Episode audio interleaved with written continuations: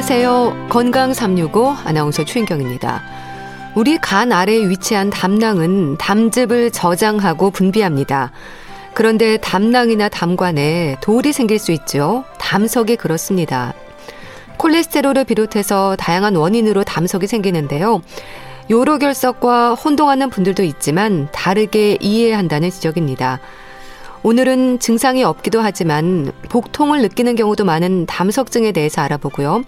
만성 폐쇄성 폐질환, 특히 노인들에게 건강에 어떤 위험을 주는지에 대해서도 살펴보겠습니다.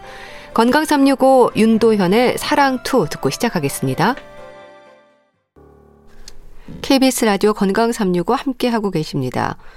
우리 몸에 돌이 생기는 경우가 있죠. 담석증 역시 그렇습니다. 담석증으로 진단받는 분들이 늘고 있다고 하는데요. 원인이 뭘까요? 한림대 강남성심병원 소화기내과 박재근 교수와 함께합니다. 교수님 안녕하세요. 반갑습니다. 안녕하세요. 한림대학교 강남성심병원 소화기내과 박재근입니다. 네, 반갑습니다, 교수님. 어, 담석증이라는 이름을 생각하면 돌이 생긴다는 생각을 하는데요. 교수님, 이게 실제 돌은 아닌 거죠? 네, 그 담석은 말 그대로 담도, 즉 담즙이 지나다니는 통로에 생기는 돌을 말하는데요. 네. 간혹은 청취자분들께서나 혹은 병원을 내원해 주시는 환자분들께서 돌을 드신 적이 없는데 돌이 발견됐다고 속상해하시는 아, 경우도 예. 있습니다. 근데 이제 담석은 여러 가지 이유로 인해서 담즙이 딱딱하게 굳어서 형성되는 것으로 알려져 있고요. 예. 실제로는 내시경 시술이나 혹은 수술을 할 때 담석을 이렇게 보여드리잖아요. 네. 그러면 다양하며 흡사 돌 혹은 흙과 같은 찌꺼기 모양에 놀라시기도 아, 합니다. 예. 네, 그렇죠. 담즙을 쓸개즙이라고도 하잖아요. 그 담낭에 네네. 찌꺼기가 생기면서 뭉쳐지는 게 담석인 겁니까? 맞습니다. 그 예. 담즙이 뭉쳐서 딱딱히 굳어, 굳어지면 담석을 생성하게 되는데요. 하지만 이제 담즙이 흐르는 곳이면 어디든 담석이 생길 수 있어서 꼭 담낭에만 국한되지는 않습니다. 네. 즉 담즙이 흐르는 곳이면 어디에나 담석이 생길 수 있습니다. 네. 자, 그렇다면 교수님, 이렇게 담즙이 돌처럼 단단하게 변하는 이유, 담석증의 원인이 뭔가요? 네.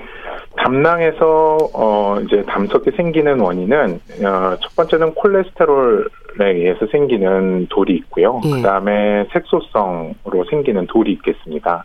근데 이제 콜레스테롤에 의해서 생기는 경우에는 콜레스테롤로 과포화된 담즙이 결정화가 돼서 돌이 되게 되고요. 그게 예. 점차 커지게 되는 것이죠. 담석의 생성 원인은 이렇게 두 가지로 나눠볼 수가 있는데 대개 담즙은 콜레스테롤이 분해되고 또 생, 분해되어서 생성되고 담즙 내에 콜레스테롤이 과포화되면서 담낭에 쌓이게 되는 것이 가장 중요한 이유가 되는데요. 네. 불규칙한 식습관이나 담낭의 운동성이 떨어지게 되는 것도 큰 원인 중의 하나입니다. 반면에 색소성 담석의 경우에는요, 음. 알코올성 간경화, 어, 민물회 등에 의한 기생충 감염, 용혈성 질환, 소장의 질환이나 악성 빈혈 등의 원인이 돼서 빌리루빈이 쌓여서 생기기도 합니다. 음. 음, 과거에는 색소성 담석이 많았는데요. 근래에는 이제 서구화된 식습관으로 콜레스테롤 담석이 많은 빈도를 차지합니다.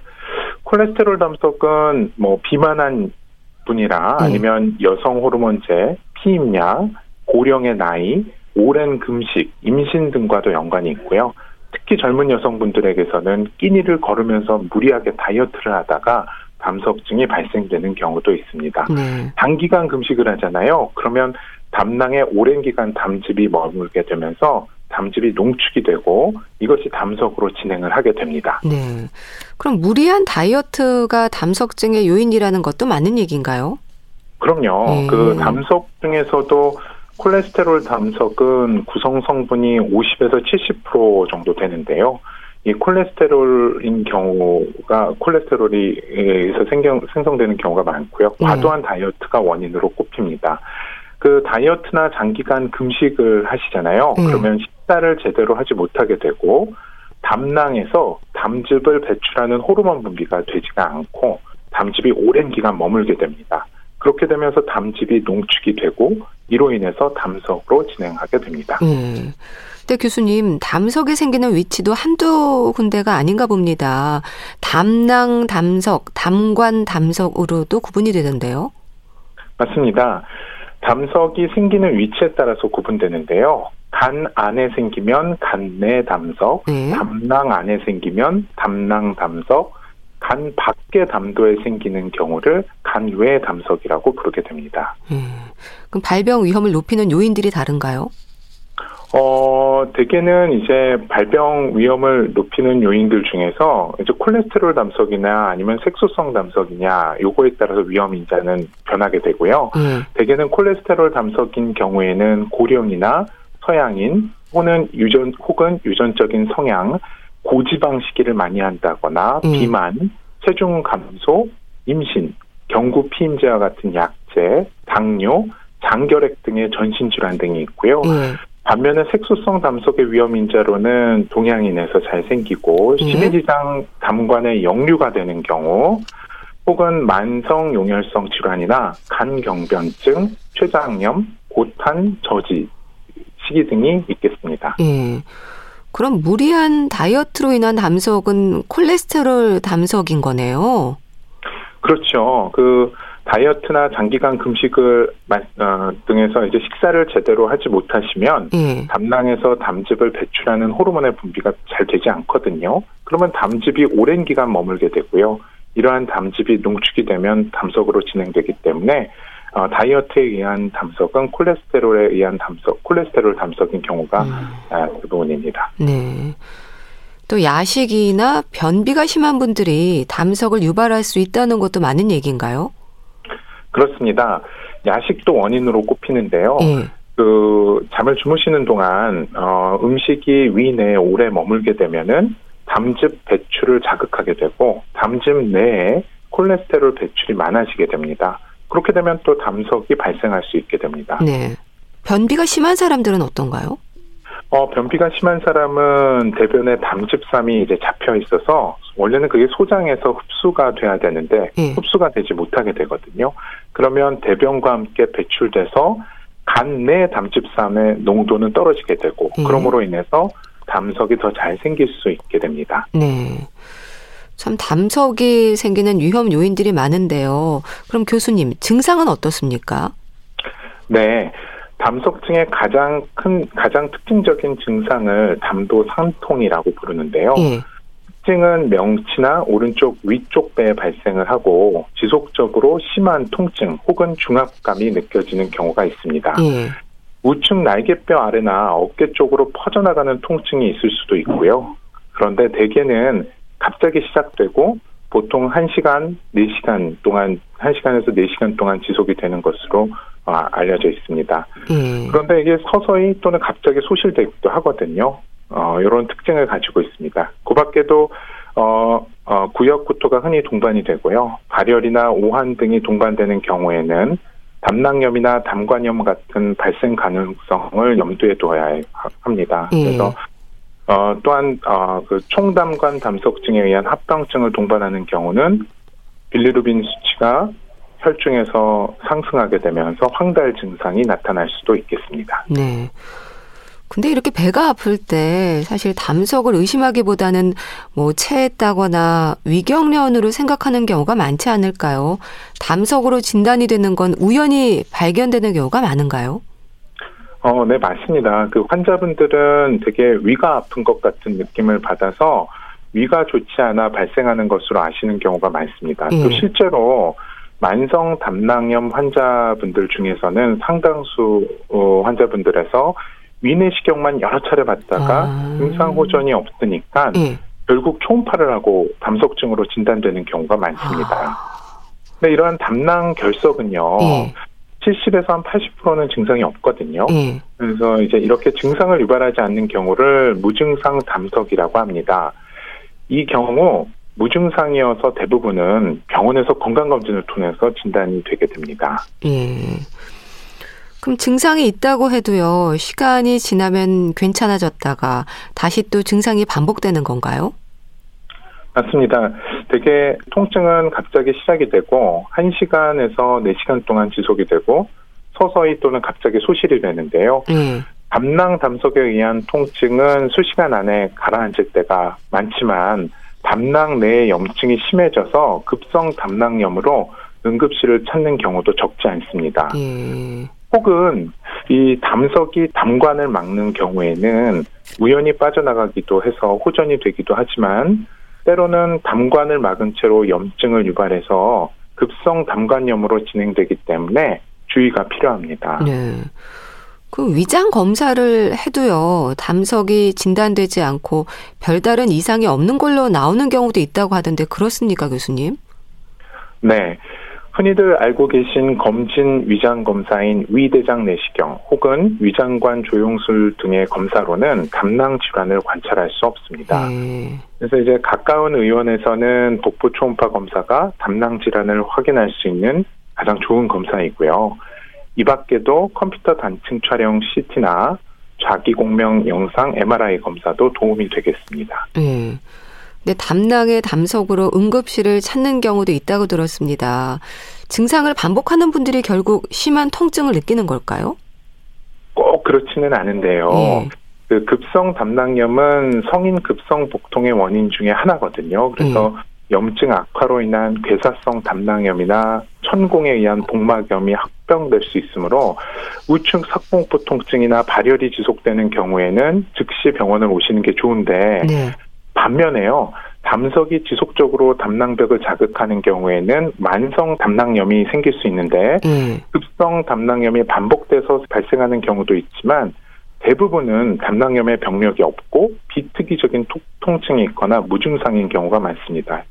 그래서 즉 만성 담낭염의 증상은 무증상에서부터 비특이적인 통증, 단도, 담도, 산통, 급성 담낭염까지 다양하기 때문에 네. 이러한 이제 증상이 나타날 때는 어, 나타날 수 있는 그런 합병증을 어, 발생할 수도 있기 때문에 항상 주의를 해야 됩니다. 네. 또 교수님, 황달이 생기고 급성 췌장염으로도 이어질 수 있는 건 담관 담석의 경우라고 하던데요. 이렇게 급성 담관염부터 급성 췌장염으로까지 이어지는 경우도 비교적 흔한가요? 네. 담석은 담낭 내부의 생성 장소에서부터 이동을 해서요. 담관을 통과해서 총담관으로 이동을 할 수가 있습니다. 네. 환자분들의 경우에는 한 15% 정도에서 담낭 담석과 함께 총 담관의 담석을 가질 수가 있는데요. 이 총 담관 담석들 중에서는 특별한 문제 없이 12지장으로 저절로 배출되는 경우도 있습니다. 예. 그런데요, 저절로 배출되지 않는 경우에는 급성 담관염이 발생하게 되고 그로 인해서 담도삼통, 황달, 오한, 고열, 특징적인 증상이 나타나면서 이게 악화되면은 폐혈증으로 인한 저혈압, 의식 변화 등으로 나타날 수 있기 때문에 이때는 매우 위험해질 수가 있습니다. 네. 담석은 총 담관을 쭉 따라 내려가다 보면은 12지장의 유두부에 일시적으로 끼는 경우가 있는데요. 네. 이때는 급성 췌장염을 유발할 수가 있습니다. 그래서 이렇게 발생한 담석에 의한 췌장염은 급성 췌장 발생 원인의 30에서 한75% 정도 차지를 하고 있고 이렇게 한번 발생하시는 분들은 재발이 매우 흔해서 담낭 절제술이 권고되고 있습니다. 어느 정도냐면요. 태어나신 환자분들 중에 61%는 음. 수술하지 않고 어, 놔두었을 때는 재발성 췌장염으로 아. 다시 입원하시게 됩니다. 네. 그럼 교수님, 담석 진단은 초음파로 확인을 하나요? 네, 그렇습니다. 담석 진단을 위한 일차적인 검사는 복부 초음파 검사입니다. 음. 그 이유는 검사 시간이 빠르고요. 비침습적이어서 통증을 유발하지 않을 뿐만 아니고 담낭뿐이 아닌 담관, 간, 췌장 등의 기관을 동시에 살펴볼 수 있기 때문입니다. 또한 방사선 노출이 적고 아주 작은 담석도 찾을 수 있다는 장점이 있습니다. 네. MRI 검사가 필요한 경우도 있을까요? 그렇습니다. 복부 초음파는 앞서 말씀드린 장점을 가지고 있는 반면에 네. 어그 총담관 담관의 전체를 평가하는 데는 제한이 있습니다. 그런데 복부 단층 촬영으로 그 담관의 병변을 진단하는 경우가 그래서 있거든요. 근데 네. 아주 매우 유용한 검사이기는 한데 다만 순수한 콜레스테롤 담석은 컴퓨터 단층 촬영 CT에서는 관찰되지 않을 수가 있습니다. 이런 경우에는 최근에는 내시경 초음파와 더불어서 자기 공명 영상 MRI 검사를 많이 시행하고 있습니다. 네. 그럼 초음파나 MRI를 통해 확인을 하면 어떤 형태로 보이는지도 궁금한데요. 어떤 변화가 관찰이 되는 건가요? 아, 네. 그 일반적으로 초음파는 담석을 하얗게 보이게 하고요. 네. 어, 초음파의 특성상은 담석을 통과하지 못하기 때문에 담석의 후방에 어두운 음영을 생기게 아. 합니다. 아. 이러한 담낭 내에 있는 담석은 다른 담낭 병변, 예를 들면 담낭 용종 등과는 달라서요. 자세를 바꿀 경우에 움직일 수가 있습니다. 네. 그래서 어, 흔히들 검사하시다 보면은 검사 도중에 자세를 변경하거나 호흡 운동을 이제 의사 선생님들이 요구할 수도 있습니다. 네. 자기공명 담체관 조영술은 자기공명 영상을 이용해서 간에서 생성된 담즙이 배설되는 담관과 췌장에서 생성된 소화액이 분비되는 췌관의 영상을 촬영하는 검사가 되겠는데 이 경우에는 이제 담석이 있는 경우에는 그 윗부분으로 해서 담관이 확장된 소견을 보일 수 있겠습니다. 네. 치료는 어떨까요? 약물로도 가능한가요? 일반적으로 어, 발열 및 우상복부 통증과 같은 담석 과 이로 인해서 담낭염이 발생한 소견의 경우에는 수술적 치료가 권고됩니다. 네. 근데 증상이 없는 담석증이 우연히 발견됐다 그래서 수술적으로 다 치료를 할 필요는 없거든요. 근데 무증상 증상, 무증상 담석이 있을 때 예방적 담낭 절제술을 해야 되는 몇 가지 경우가 있습니다. 네. 이게 좀 중요한데요. 네. 담낭암의 위험이 높거나 암이 의심되는 경우, 담낭벽에 석회화가 있거나 도자기 형태의 담낭을 보이는 경우, 네. 담낭 용종이 담석과 동반되는 경우, 크기는 3cm보다 큰 담석이 있는 경우, 담낭에 성근종증이라고 해서 담낭 벽이 두꺼워지는 증상이 있는데요. 네. 그 소견이 있는데 그게 발견될 경우 증상은 없지만 총담관 내에 담석이 있는 경우 만성적으로 혈구가 깨지는 용혈성 상태라든지 담낭 담체관 함유 이상을 동반한 환자분들에서는 어, 우선적으로 수술적 치료가 권고가 됩니다. 네. 근데 이러한 치료 방법은요, 담석이 담낭에 있느냐, 간 내에 있느냐, 간 외 담도에 있느냐에 따라 달라지고요. 네. 또 증상이 있느냐 없느냐, 담석의 성분이 어떠느냐, 어떻게 다르냐에 따라서도 치료 방침에 영향을 줄 수가 있습니다. 또한 담석 제거 방법도 외과적으로 수술하는 방법에서부터 결석 용해제를 사용하는 방법, 개복을 하지 않고 내시경으로 담도 담석을 제거하는 방법에 이르기까지 방법이 매우 다양합니다. 네. 치료를 위해서 그럼 담낭 질환 여부를 확인하는 건 왜 그렇습니까? 아, 네. 그 이유는요. 앞서 말씀드린 것처럼 담낭암의 위험이 높거나 암이 의심되는 경우라든지 네. 도자기 형태의 담낭, 담낭 용종 혹은 담낭 성근종증과 같은 다른 담낭 질환과 동반된 경우 담낭과 담체관의 함유 이상 등의 이상이 동반된 환자에서는 담낭 절제술이 권고되고 있기 때문입니다. 네. 교수님이 약물 치료는 뭐 담석을 약으로 녹이는 건가요? 네. 담석에 대한 약물 치료는 어, 아마 어, 아주 익숙하실 겁니다. 아주 유명한 약이죠. 네. 어, 담즙산의 유래 성분인 우르소 데옥시 콜릭 액시드를 복용할 수가 있겠습니다. 그 콜레스테롤 담석이고 소화 장애나 상복부 불쾌감이 있는 것 같이 이렇게 가벼운 증상만 있는 경우 혹은 크기가 5mm 미만으로 작은 경우에 시도해 볼 수 있는데요. 어, 되게 생, 어, 이제 이러한 ursodeoxycholic acid 제제를 복용하시게 되면은 뭐 약간의 설사, 복통, 복부 불쾌감이 나타날 수는 있지만 네. 한 달에 1mm 정도의 담석이 줄어들 수 있다는 연구 결과도 있고요. 6개월 이상 복용할 경우에는 완전히 없어지는 경우가 한 30% 정도로 알려져 있기도 합니다. 네. 그거 말고도 또 다른 이야기 하나 있거든요. 네. 그거는 이제 간단히 설명드리면 올리브 기름 중에 일부 성분이 담석을 녹이는 성분이 있습니다. 네. 요거를 이제 농축시켜서 만든 약인데요. 담즙의 생성과 분비를 촉진하고 담즙 내 콜레스테롤 성분을 녹이는 것으로 알려져 있습니다. 네. 그럼 혹시 약을 먹다가 중단하면 다시 크기가 커지나요? 어, 네. 그 중단하면 크기가 이제 커진다기보다는 약물을 드시다가 중단을 하시면 1년 내에 10에서 한 30%에서 재발을 하는 것으로 알려져 아, 있습니다. 아, 예. 특히 그 담낭의 운동 저하로 담석이 생긴 경우에는 복용을 중단하면 재발을 잘하는 것으로 알려져 있습니다. 네. 그럼 이렇게 해서 약으로도 안 되면 수술이나 수술적 치료를 진행하게 되나요? 네. 앞서 말씀드린 아, 담석의 위치에 따라서 이것도 좀 다른데요. 예. 담석의 어, 내시경 치료는 담관이 위치한 담석의 경우에 어, 시행할 수가 있습니다. 그래서 이러한 내시경을 통해서 12지장까지 이제 삽입을 하게 되면요. 예. 담즙이 배출되는 어, 유두부, 유두 개구부가 나오는데 여기를 통해서 담관에 있는 담석을 바스켓으로 이렇게 음. 끄집어내는 음. 시술입니다. 네.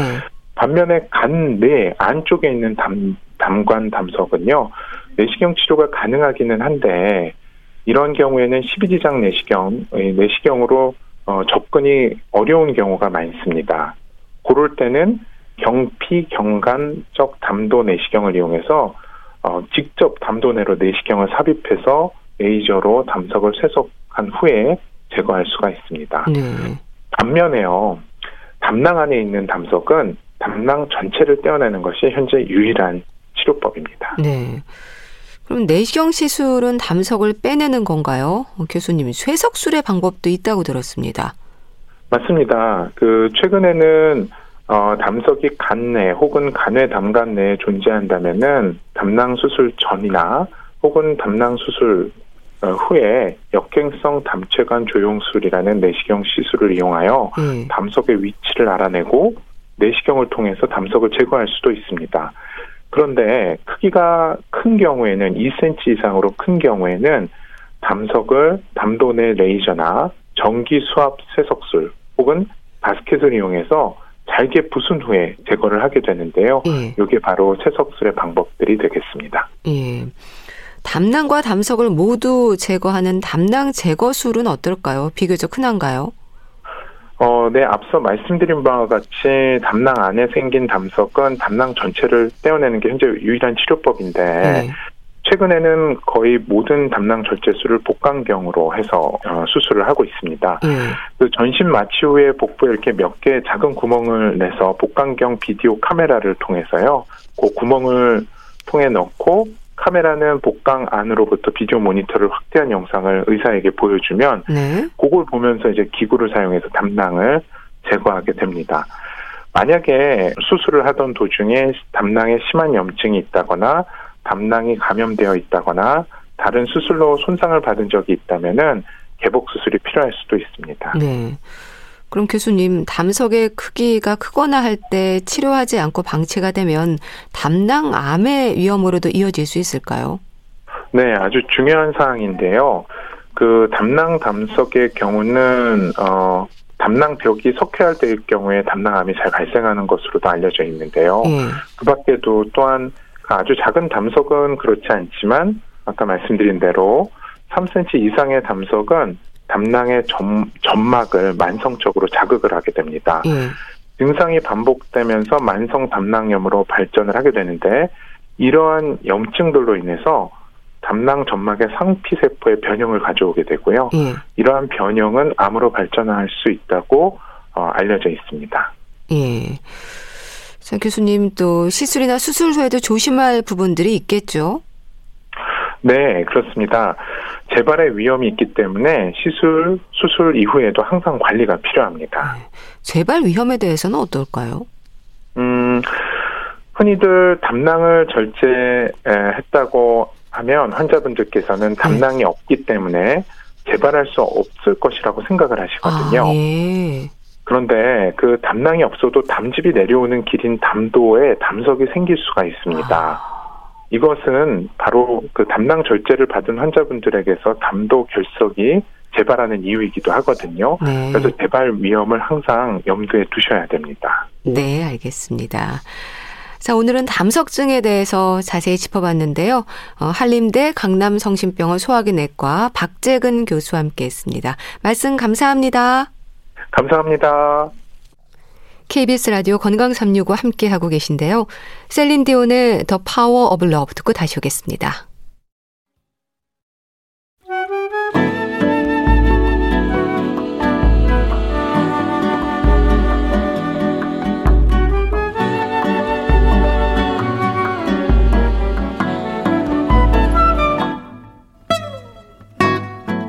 건강한 하루의 시작. KBS 라디오 건강 365. 최윤경 아나운서의 진행입니다.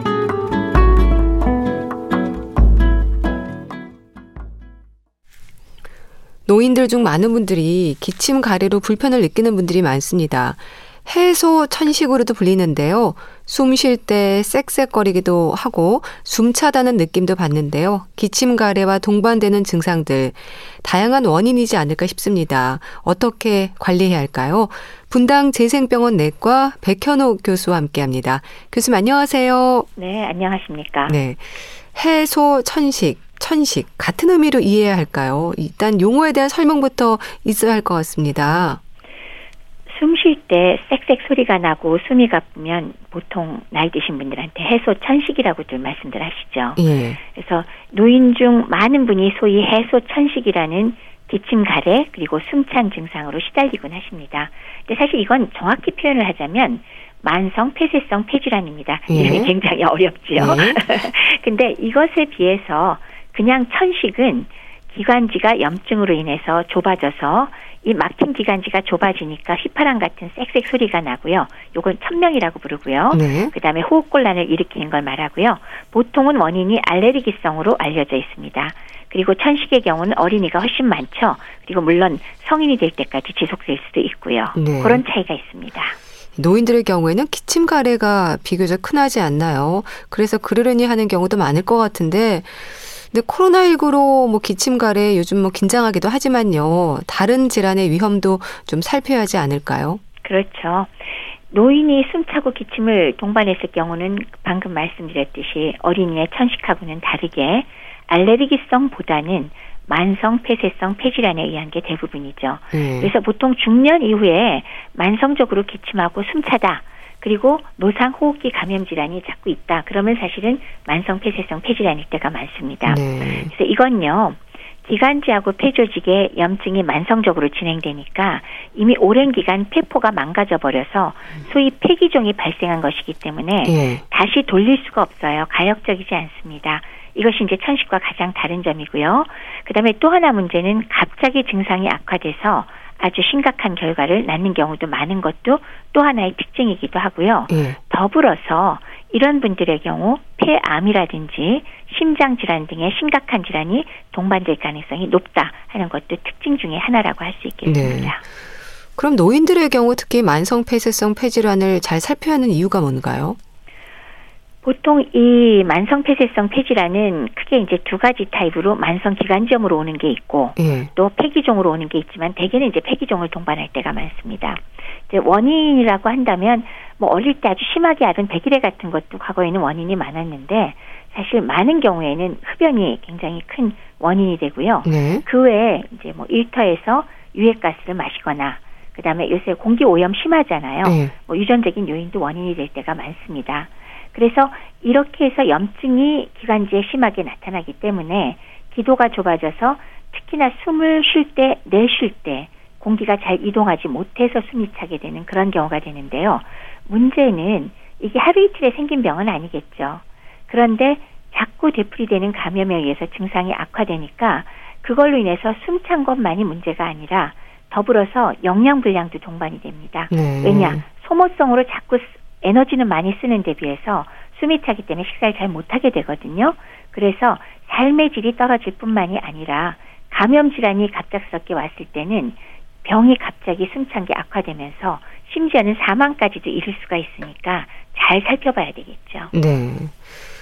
이 만성 폐쇄성 폐질환의 증상으로 뭐 기침, 가래, 숨찬 증상을 말씀 주셨는데요. 좀 증상에 대해서 짚어주세요. 정도의 차이가 있을 텐데요. 어, 숨찬 증상이 가장 특징적이지만은 사실은 뭐 폐기능이 상당히 나빠질 때까지는 별 증상 없는 경우도 많죠. 네. 근데 우선 이게 아까 왜 해소 천식이 사실은 정확히 말하면 만성 폐쇄성 폐질환이라고 말씀을 드렸어요. 네. 근데 해소 천식이 그냥 문자 그대로 풀어보면 뭐예요? 기침과 가래 음. 그리고 숨차다 네. 그런 게 특징이겠죠. 그래서 이제 방금 말씀드렸듯이 숨찬 게 제일 특징적이다. 그런데 뭐 사이사이 기침이나 가래가 간헐적으로 나올 때는 아 뭐 내가 나이가 들어서 아니면 담배 피우니까 뭐 이렇게 해서 대수롭지 않게 넘어가다가 예. 그러다가 숨이 많이 차지면 그제서야 어 이거 문제가 있나? 그러고 병원을 찾게 되죠. 그렇기 때문에 사실은 병 자체로는 서서히 진행되는 게 맞는데 환자분들의 경우에 자신의 느낌으로는 나 오늘날 갑자기 숨차요라고 네. 말씀하시는 분도 사실 계시긴 합니다. 네. 그리고 또 하나는 이렇게 숨차고 기침가래 계속되면서 또 하나는 진행될수록 체중이 감소한다.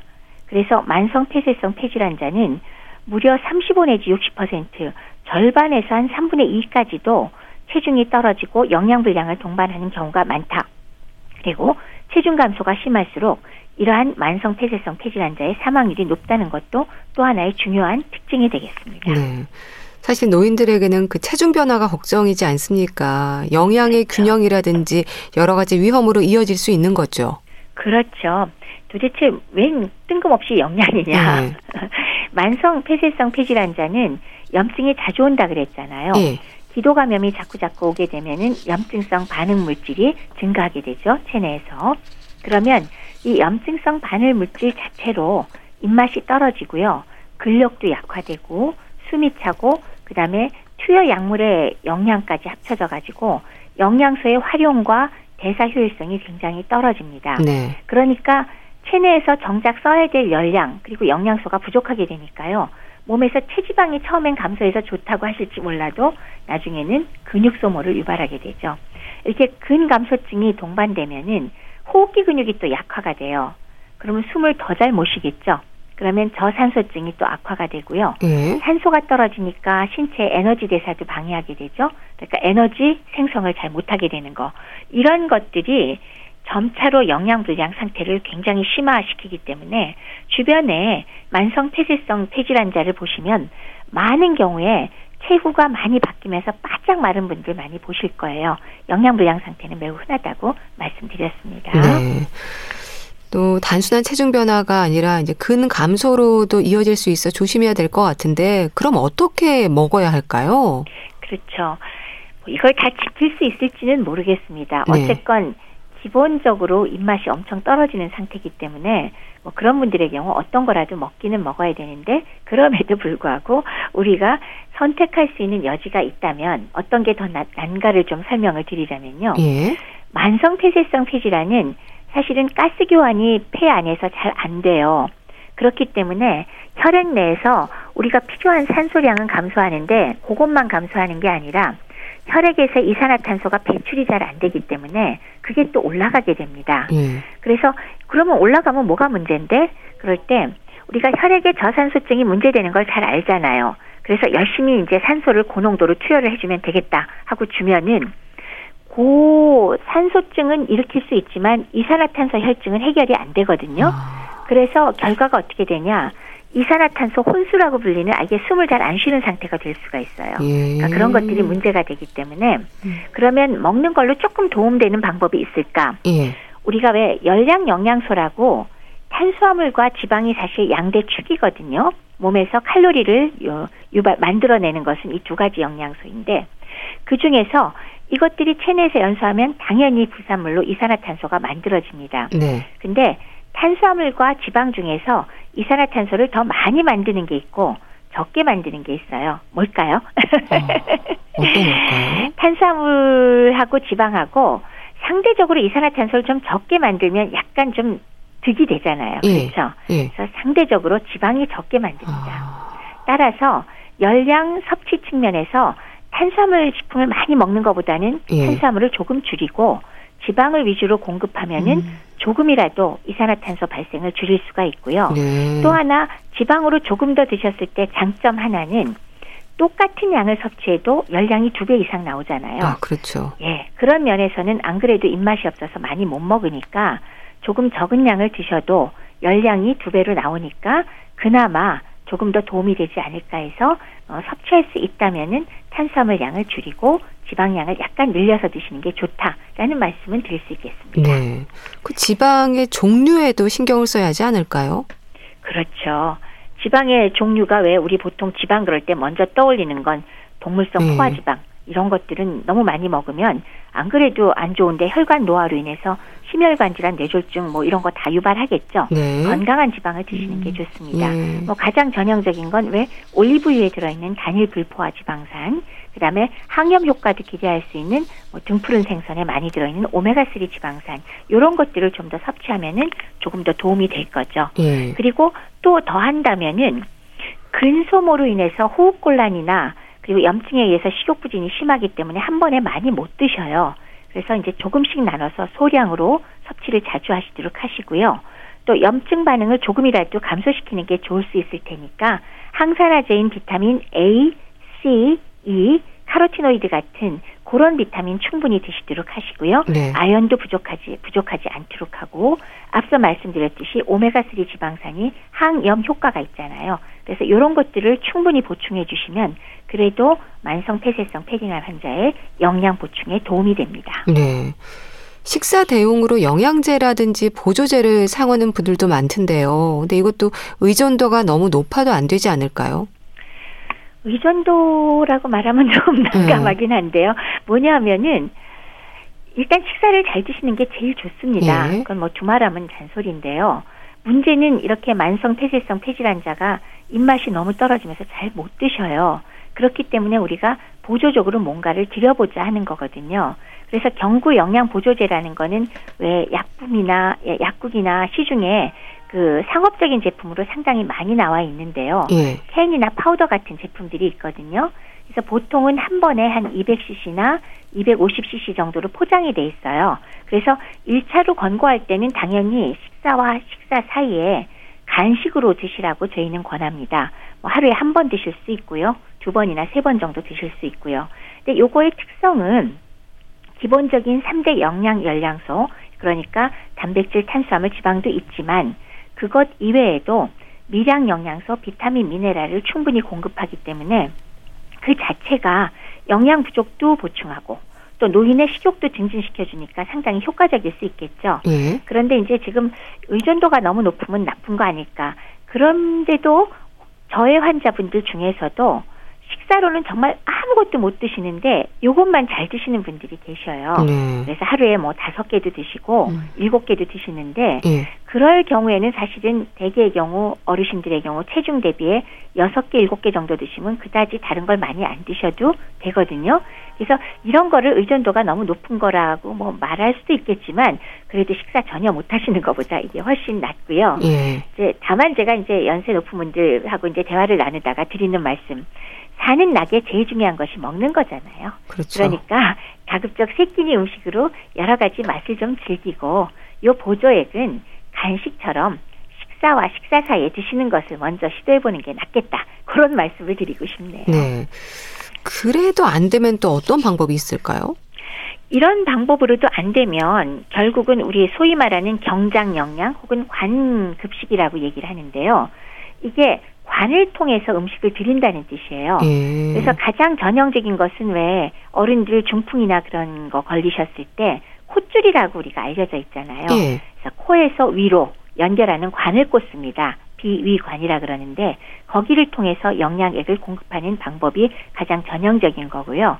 근데 이제 사람에 따라서는 의식도 뚜렷하고 어느 정도 활동도 하는 분들의 경우는 위루술이라는 거를 저는 권해드리곤 합니다. 이건 뭐냐면 코가 아니라 복벽에서 직접 위에다가 관을 비교적 짧아지겠죠 관이 관을 꽂아서 거기다 식사를 드리는 건데 그럼 깜짝 놀라시는데 1980년도 이후로 사실은 위내시경 요새 많이 하잖아요. 네.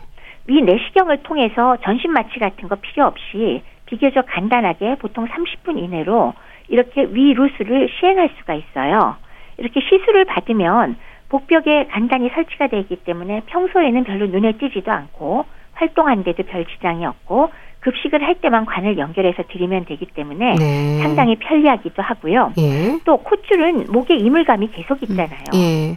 또 고정 테이프를 붙이려니까 앞면에 피부 손상이 생기는데 그런 것도 위루스의 경우는 전혀 없고 네. 그리고 흡인성 폐렴 가능성도 콧줄 사용보다는 조금 감소시킬 수 있고 또 관을 교체하는 것도 6개월 내지 1년에 한 번 교체하면 되니까 이제 콧줄은 자주 교체해야 되거든요. 2주에 네. 한 번. 네. 그런 번거로움도 줄일 수 있고 그다음에 잘 막히지도 않기 때문에 관리가 훨씬 쉽거든요. 네. 그래서 그거를 제가 좀 생각을 해보시라고 꼭 권해드리고 싶고요. 네. 낯설어서 안 하시는 분들 많거든요. 예. 그래서 콧줄을 쓰건 위루스를 사용하건 위장관을 위해서 영양을 공급하는 것이 왜 소위 말해서 정맥 주사를 이용해서 영양제 맞는 것보다 훨씬 더 면역력을 유지하는 데 도움이 되니까 요 점을 고려하셔서 선택을 하여 주시면 좋겠습니다. 네. 말씀 잘 들었습니다. 자, 오늘은 노인들의 만성 폐쇄성 폐질환에 대해서 또 말씀드렸는데요. 분당 재생병원 내과 백현욱 교수와 함께 했습니다. 감사합니다. 네, 고맙습니다. 윤하의 기다리다 보내드리면서 인사드릴게요. 건강365 아나운서 최인경이었습니다. 고맙습니다.